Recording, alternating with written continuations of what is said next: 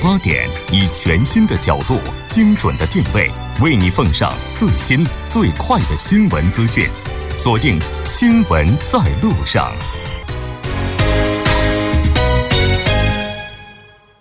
好的，半点过后，欢迎回来。稍后是广告时间，广告过后为您带来我们今天新闻放大镜的第二部分。好的，半年过后，欢迎回来，回到我们今天新闻放大镜的第二部分，继续和来自首尔科学综合研究生院工商管理 MBA 主任教授黄飞，以及来自韩国外国语大学经营学院的肖树峰教授一起来聊一聊中美贸易战一触即发的可能性到底有多高。如果您对我们今天的话题有什么想法，也欢迎您参与进来。您可以发送短信到井号幺零幺三，提醒您每条短信通信商会收取您五十韩元的通信费用。另外，你也可以在 YouTube 上搜索 TBS EFM，在收听 Live Streaming 的同时点击对话窗参与进来。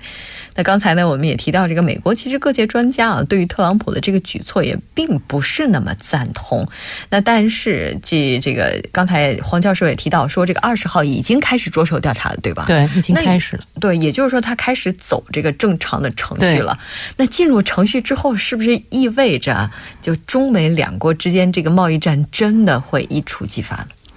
其实，中美它之间的这个贸易相互依赖性已经非常的大。这个尤其这个就贸易规模呀，可以说现在成为都是两个超级的大国，所以说它爆发这个贸易战的可能性呢，应该是还是比较小的。嗯，也这刚才就已经提到了，有可能最后不方那个发生大雨点小，不了了之了。尤其这个他现在只是这个特朗普呢，只是让这个啊莱特希泽呢进行调查，至于这个调查的时限和措施呢，也是没有定的。所以，所以说，在这个节骨眼上，特朗普政府决定启动这个三零一调查，他可能就是想在其他领域当做一个筹码啊，所以，所以，作为作为一个啊，做一张这个打打出的牌。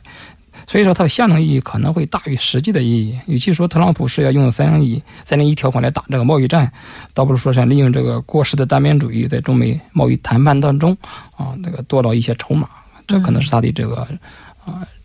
最大的真正出发点是，我觉得特朗普特别厉害的一点就是说，手里没牌的时候，他能给自己做出张牌。对他是个做生意的人嘛，是不是？是个艺人。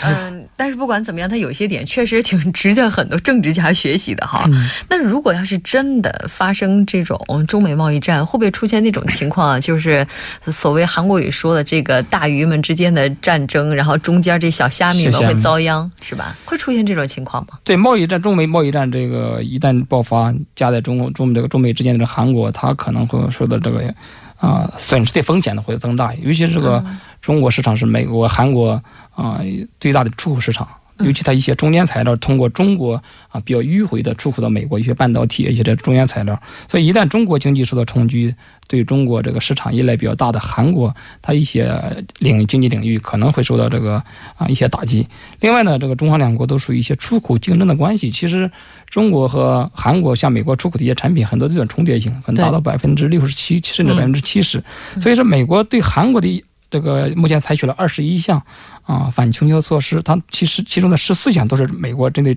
中国产品的这个进口限制。所以说，美国既然对对中国采取这个调查，也有可能对韩国采取调查。所以韩国其实这次也很紧张啊，就看中中美两方是如何把这个三零一这个条款这个纷争给解决的，因为他在等着他的这个下一步，美国要怎么对付他的。其实在这个节骨眼上，韩国还有一个最大的担心，嗯，就这次这个对这个特朗普他绕开这个世贸组织，对。啊，采取这个单边单边行动，啊，就是美国的优先主义嘛，只要我美美国看的不顺眼，损害了美国的利那个利害关系，就可以无视国际国际这个法则向对方施压，所以美韩国他尤其怕我这个怕这个 WTO 这种国际规范遭到破坏。而且美国，呃，韩国正在可以说临近这个韩美 FTA 这个重新协商这一关键时刻，不排除美国会提出一些无理要求的这可能性。哎，你说他这个 FTA 重新谈判，对于韩国来讲，它就是已经已经是一件压力非常大的事情了。然后这个时候再说把这个三零幺，然后也应用到这上面来，我觉得这个双重压力挤压之下的话，这个能承受得住吗？这是韩国的这些其实没，其实韩国目前。在这个特朗普要求这个韩美自由贸易谈判当中，韩国能够运用的武器就是 WTO 这个国际国际国际这个规范。如果这连这个规范都被这个特朗普直接推翻，不符合美国的利益，我就推翻。那样韩国他就没有这个很难在这个谈判中很难 对美国这个采取一些啊谈判的技巧和武器。哎，但是不管怎么样，纯粹不带有个人这个意见以及个人色彩的来说的话，前一段时间呢，像这个美国退出巴黎协定的时候，那个时候其实可能就带有一些类似特朗普的色彩了。嗯，那也有一些专家就说啊，特朗普签署行政备忘录，并不等于美国立即对中国采取贸易惩罚措施。嗯。因为这个其实很多嗯，这个专家都预测哈，因为这个三零幺条款呢，在美国国内虽然有一些很受追捧哈，但是实际上他们也都知道这是一个很强盗的逻辑，也就是说，我，只要我不满，我就可以调查你，我就可以制裁你。但是这个在这个整个这个国际贸易这个互相互惠互利的这个基础上，所以其实美国人也觉得说，哎，特朗普他可以使用，但是他还是要通过这个国会的同意。所以呢，您国会没有那么不理。理智，人家还毕竟是这个一个多数的一个决议嘛，所以，呃，他有可能还是要跟国会去谈判这件事情，所以并不一定说他马上就可以就是采取这个贸易惩罚措施，他还得还得再经过他国内的一个许可哈。然后呢，再加上有很多这个分析师也认为呢，就是说从历史上来讲，三零幺条款的结果基本上都是通过与美国磋商的谈判，然后达成一个协议或者妥协，而并不是说那美国总统最终执行一个报复性的措施，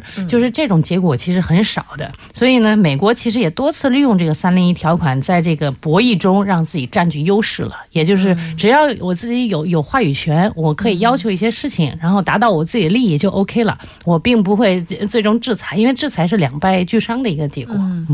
所以说，他这个签署了行政备忘录之后，为自己争取更多的时间，拿到更多筹码，其实也是为了跟中国进行其他的一些相关谈判哈。那所以说，中国这商务部的回应就这值得关注了。嗯，其实我觉得还好吧。我们其实，在八月十五号对美国这个签署了以后，就马上做出了一个回应，表示这个很严重的关切哈。因为这个，呃，我们商务部就说呢，自这个三零幺制度面世以来就很。就具有一个很浓厚的单边主义色彩，就是一直为其他国家所反对的一个东西。然后你美方已经向国际社会做出了承诺，就应该符合世贸的规则来实行这个这个经济贸易的这些条框。那你就应该严守这个承诺，而不要成为这个多边规则的破坏者哈。而且呢，如果你美方呃不顾事实，不尊重这个多边贸易规则，然后损害了我们双边的一个经贸关系的话，那我们不会坐视不管。也会采取这个相相应的这个措施来捍卫我们的合法权益的。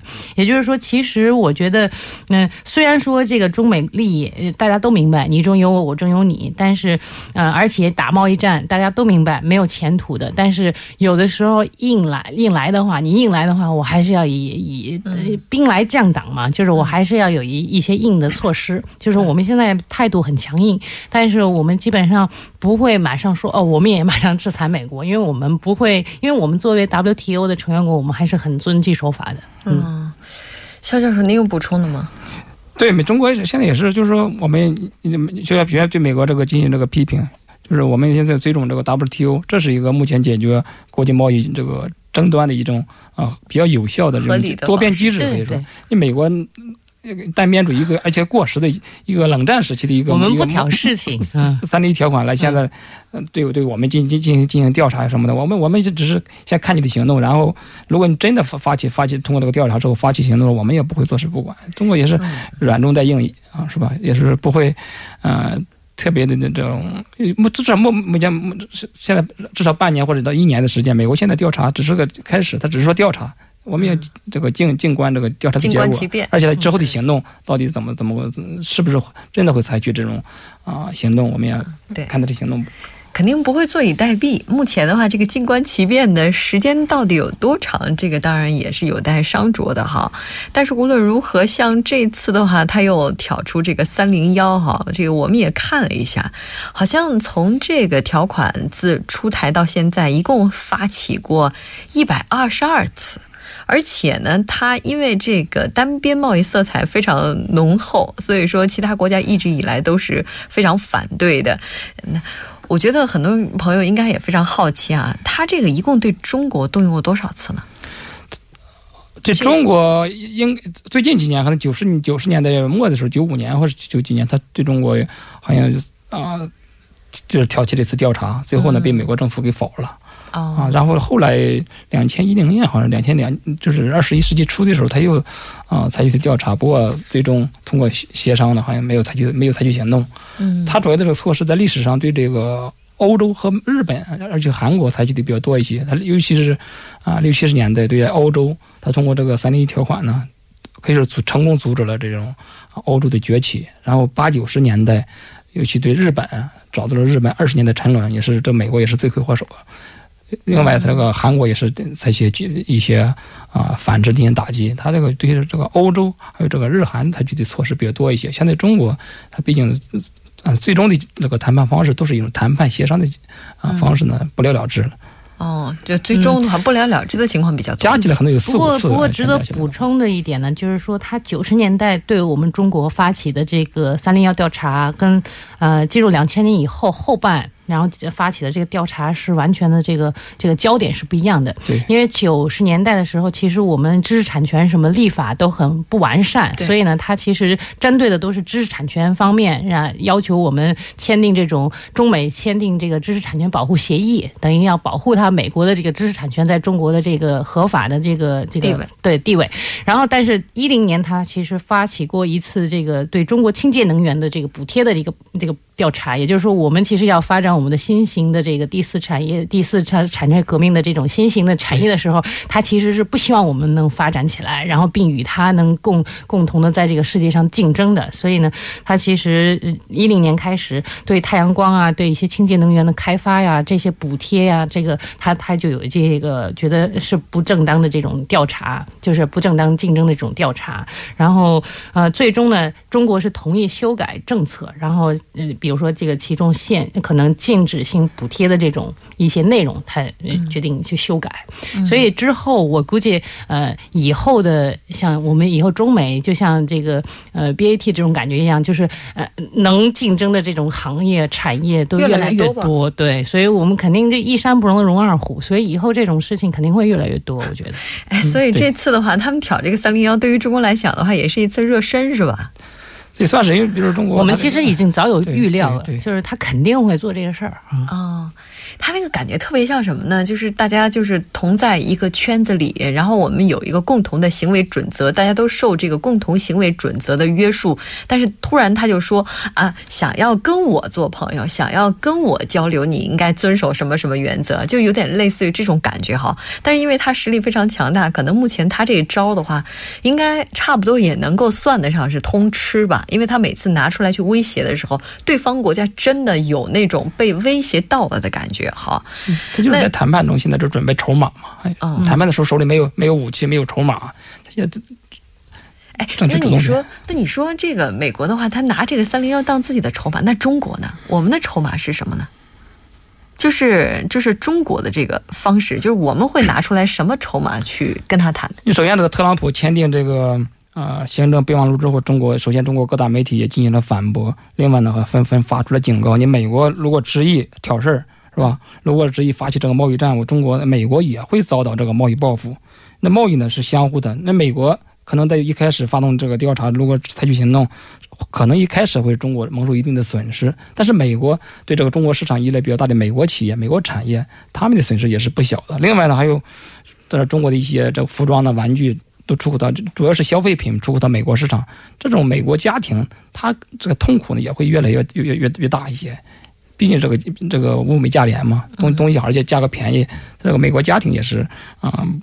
这个不不会同意的。所以说，美国对中国是持续施压，那个美国对华出口的这个市场很大。现在一些大豆啊，还有一些汽车，尤其这个啊波音飞机这这这些飞机这种价这个价钱比较高的嗯这种产品呢，中国可以可以考虑了反调查，或者是我这个采取替代进口，我不进不不进口你美国的，我进口其他国家的。这种对美国的这种影响都是比较大的。对，我就记得之前就出现这种贸易战的时候，我们经常谈的是那种什么倾销、反倾销之类的一些调查。对，这次也是包含的，也包含在内。对，然后就比如说，其实美国进口我们国家最大的就是粮食。就是大米，还有这个农产品。所以呢，其实美国是一个农产品的出口大国。对啊。所以如果其实他们比如说在一些钢铁啊或者清清洁能源这方面对知识产权这方面保护提起异议的话，我们完全可以在另一方面去去打击它。就是说，其实我们中美关系的这个就是互补性还是有的。嗯，而且这方面，它它进口我们国家的大米，还有这个主要的农产品都是很大头的。就是他如果这方面有问题的话，他可能自己国家的那些粮食的这个企业可能也会去示示威了，也会去找特朗普。尤其是飞机，中国进口中国少少进口一架美国的飞机，嗯，这一架飞机的价钱可能要要顶几火车皮的这种啊玩具或者服装，他这是这是这种损失是比较大的。哦，哎，就刚才我们还在说这个印度的话，最近想要用军工。来发展经济哈，其实这个军工产业对于美国来讲的话，占的头也是也是非常非常大的。对，嗯，还有就是，我觉得这个中国的应对政策，我其实看了一些比较有意思的说法，就是说，因为我们在发展一些跟美国有竞争能力的一些新兴的产业的时候，其实我们这次也就消极应对就可以了。只他他他去炒他的，我们只要干我们好的自己的事，因为我们确实有不足，我们的这个产业的竞争力还不够。然后我们对知识产权的保护还不够。如果要真的跟他硬碰硬的话，其实对我们这些还很弱小的民族产业其实是很不利的。而且他通过三零幺，其实我们已经知道他的目的是什么，就是因为他每次都通过这个来屡试不爽，然后呢，来来来要他的好处，然后来俄就是来缓解他现在内部政局的一些问题。所以我们我们已经知道他的他的这个目的性了，而且也知道他他是很被动的，因为全世界都知道他呃有有违。违反 WTO 的这种多边贸易的这种规定，所以我们只要不吭声，我们就是一个受害者。我们没有什么，嗯，对，需需要说啊，你你来硬的，我就来硬的。我觉得没有这个必要，就以静制动。对，嗯，他们先发制人，我们就先不做出反应，是吧？那准备是有的，中国对我们已经很有准备了，嗯。啊，也就是说，这个准备目前也是非常充分的。对，但是因为我们早就料到这件事，在奥巴马的时期，我们就料到他总总会有一天会使这玩意儿的啊。但是奥巴马那时候似乎并没有，他就在一零年使过一次而已啊，用过一次。也就是说，特朗普这次用的话，并不代表他是最后一次用，也有可能在他任期之内的话一直对，因为他他就是这么一个不讲道理、喜喜欢这样独立独行的人的话，其实他他可他有可能一直在要打这种牌。那我问个题外话，是不是在经济方面的话，特朗普的意见有的？时候不一定代表美国政府的意见，绝对不代表。对他这个可以从从最最近的一些这个特朗普的个性啊，还有他他的一些。啊，利益，他这个这个可能就是大大家的这个这种意见可能会不一致的。而且美国人很有意思，他们有的这个分析家就说，特朗普其实也在打擦边球，都是他自己不经营的一些这个产业，然后去给你调这个贸易战，然后他自己经营的什么房地产什么，他自己的那些 全都不受影响，所以他是一个明显的商人。你只要知道他的一些利益在哪儿就就行了。哦，哎，这么看起来的话，似乎这次的话也是雷声大，未来可能这个雨点也不会那么大的感觉哈。但如果真的是这一次哈，这个雨点也下大了，就是会不会就是出现这种两败俱伤的这种情况？我觉得这个情况是不排除的。有没有方法，就是说在这个最糟糕的情况出现之前，我们把它就解决在摇篮里，就实现双赢？对那个历史的一些经验，还有一些教训呢，告诉你，这个无论是在经济领域还是其他领域，这个战争是没有这个出路的，只能是和平，和平解决，这个促进发展，这才是一个可是硬道理。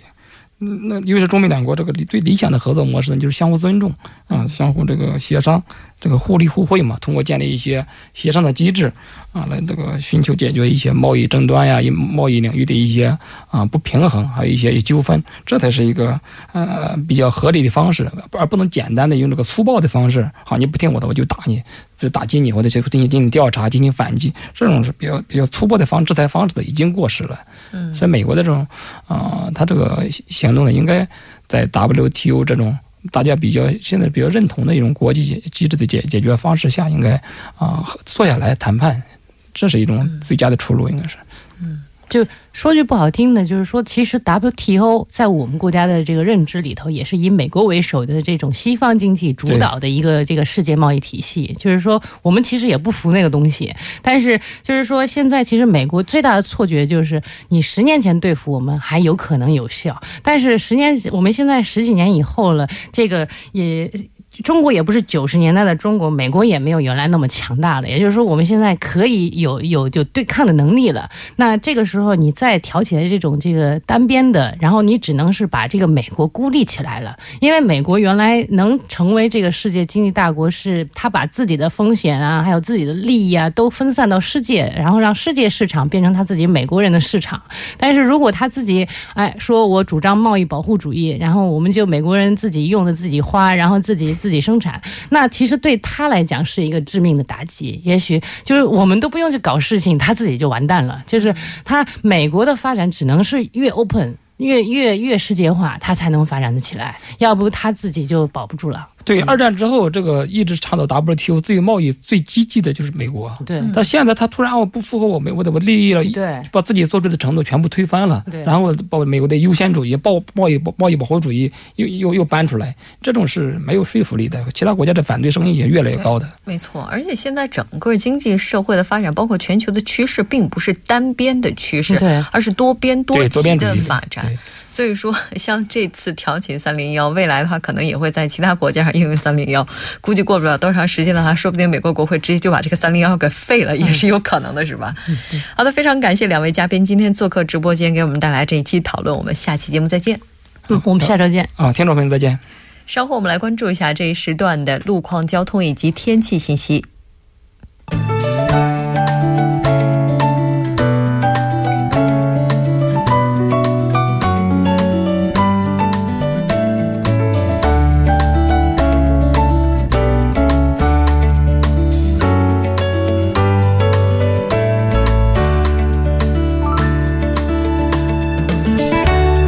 晚间七点五十三分，这里是由影月为大家带来今天节目最后一段的首尔市交通及天气情况。我们还是继续关注一则交通临时管制的通告。那在今天上午九点到明天的凌晨六点，在三城路大智站十字路口、开浦洞站十字路口方向，永东五桥是有装备的施工作业。那受其影响，三个车道中的一个车道将进行部分的交通管制，还望您参考路段计划出行路线。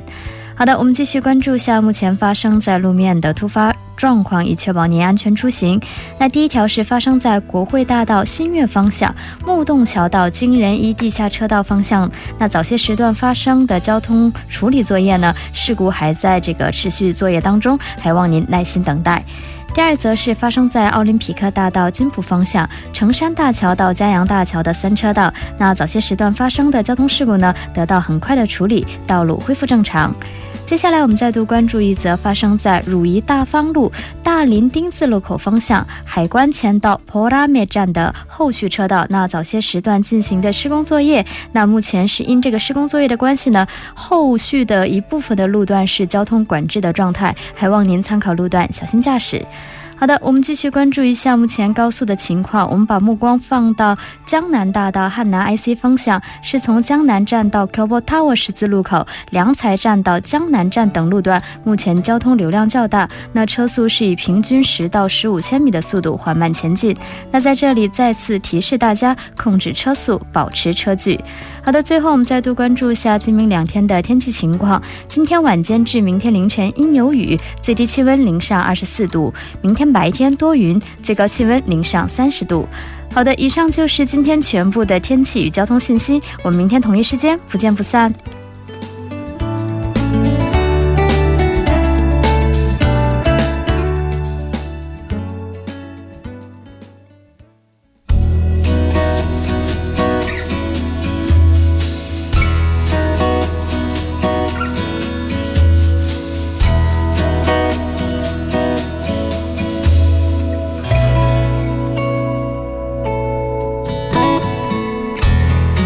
到这里，我们今天新闻在路上两小时的节目马上就要接近尾声了。最后，依然为您送上我们今天的结束新闻。近日呢，根据外媒报道，美国犹他州的一名教师将于下个月举行婚礼。对于来宾的新婚礼物，他表示呢，自己不需要搅拌机或者是干燥机，他想要一些鞋子以及背包，用来资助他所在学校的那些无家可归的孩子们。因为在学校建立食品储藏室之后，他意外地发现这所学校内有超过一百名无家可归的学生。据说呢，如今呢，这位教师的这个他的这次婚礼啊，有很多的朋友纷纷为孩子们捐出了用品，甚至有一些不认识的人也给孩子们寄来了礼物。也许一个人的力量不能够改变一些什么，或者呢，或者带来非常大的一些转变，但是一个善良的人心却能够带动无数人的善心，给我们带来意想不到的效果。好的，非常感谢您的陪伴。节目制作人范秀敏，作家金永隐，也感谢您的收听。我们明晚同一时间依然陪您在路上。我是木真。